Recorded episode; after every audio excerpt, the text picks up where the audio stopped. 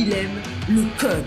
Il faut que la communication soit codée, mais de façon claire et transparente. La rigidité, c'est pas pour nous. Mon nom est Francis Parent-Valquette et vous écoutez le Sandro Show. Mais le plus important, c'est qu'il est bélier.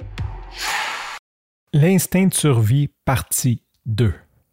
Hier, je t'ai parlé que j'avais fait des séances de RTT avec Jenny Lynn, puis qu'on est allé sous hypnose dans des situations où j'ai eu besoin de me servir de mon instinct de survie.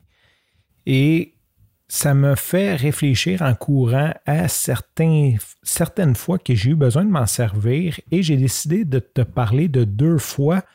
Ce qui est intéressant, c'est que c'est deux fois que j'ai réagi différemment, mais que les deux fois, ça a été comme ça a fonctionné pour moi, bref.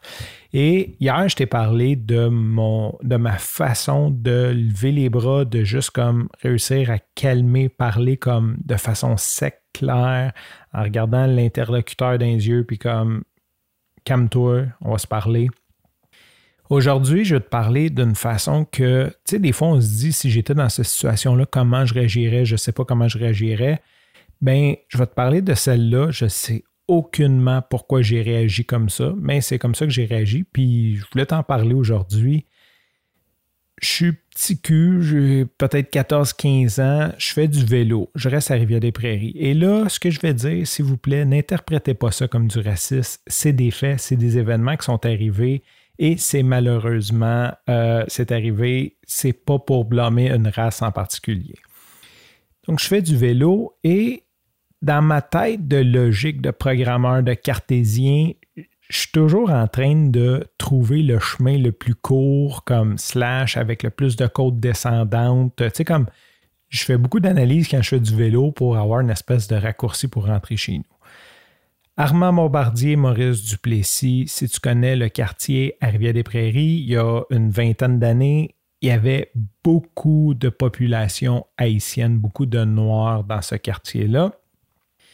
Et c'est un quartier qui est un peu étrange parce que les rues sont pas tout à fait carrées. C'est comme toutes des T. Fait qu'il faut que tu saches un peu où ce que tu tournes. C'est pas tout à fait un labyrinthe, là, on s'entend, tu vas finir par sortir. Mais les rues débouchent pas. sais, ils débouchent pas sur un autre coin. Fait qu'il faut tout le temps comme tu, tu tricotes. Puis au travers du temps, j'ai trouvé une façon, puis c'est en côte. Fait que j'ai trouvé une façon d'arriver juste en arrière de chez nous, en vraiment pas long, en coupant à travers ces rues-là. Bon, ça, c'est mon fun. Je m'en vais faire, c'est un vendredi soir, un beau vendredi soir de printemps, le mois de mai, le fin mai. Je m'en vais faire du vélo avec un de mes chums. D'ailleurs, Tom, si t'écoutes, tu vas sûrement te souvenir de cet événement-là. On se promène, on s'en va faire un tour. Et en revenant, je passe par là et j'arrive sur une rue. Et il y a un attroupement de Noirs qui jouent au hockey dans la rue. Donc, ils ont bloqué la rue pour jouer au hockey. Et je reconnais une grande partie, c'est des gens qui vont à mon école. Rivière-des-Prairies, Jean Gros, c'est une école tough. Euh, là, je me dis, OK, si je reviens d'abord, je suis déjà pas le gars le plus populaire d'école. Si je reviens d'abord, c'est sûr que lundi matin, je me fais tabasser. Ils me volent le peu que j'ai. Fait que je dis, OK, je passe au travers.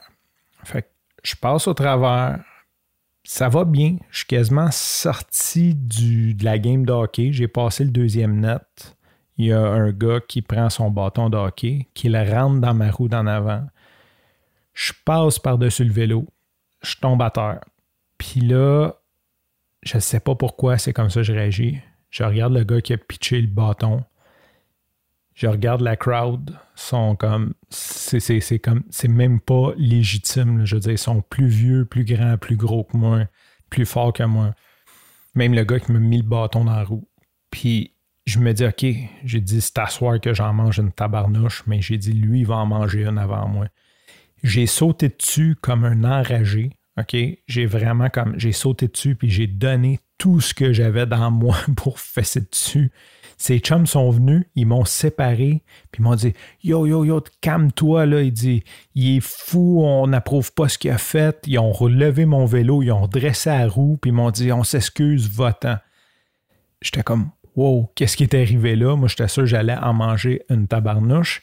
Et il y avait même un gars, euh, un Italien, qui restait sur cette rue-là. Le lundi matin, il arrive, il dit Mais t'es un fou. Là, je suis là, de quoi tu parles? c'était comme, comme déjà oublié. Parce qu'il avait vraies des situations, même il en arrivait souvent. Je suis de quoi tu parles? Il dit, t'es un fou. Je dis, mais pourquoi j'étais un fou? Il dit, man, t'as sauté sur le gars. Il dit, je dis, mais ouais, mais. Ah, je dis, t'as vu cette scène-là? Il dit, oui, j'étais chez nous, je t'ai vu. Il dit, c'est un fou. Bref, être fou m'a sûrement, je ne sais pas si ça m'a sauvé la vie, mais c'est vraiment cet instinct de survie-là qui a kické in parce que j'étais sûr que j'allais me faire battre solide. Et finalement, euh, juste comme d'être plus fou que fou me sauver de cette situation-là. Sur ce, je te remercie pour ton écoute. Je te dis à demain et bye bye.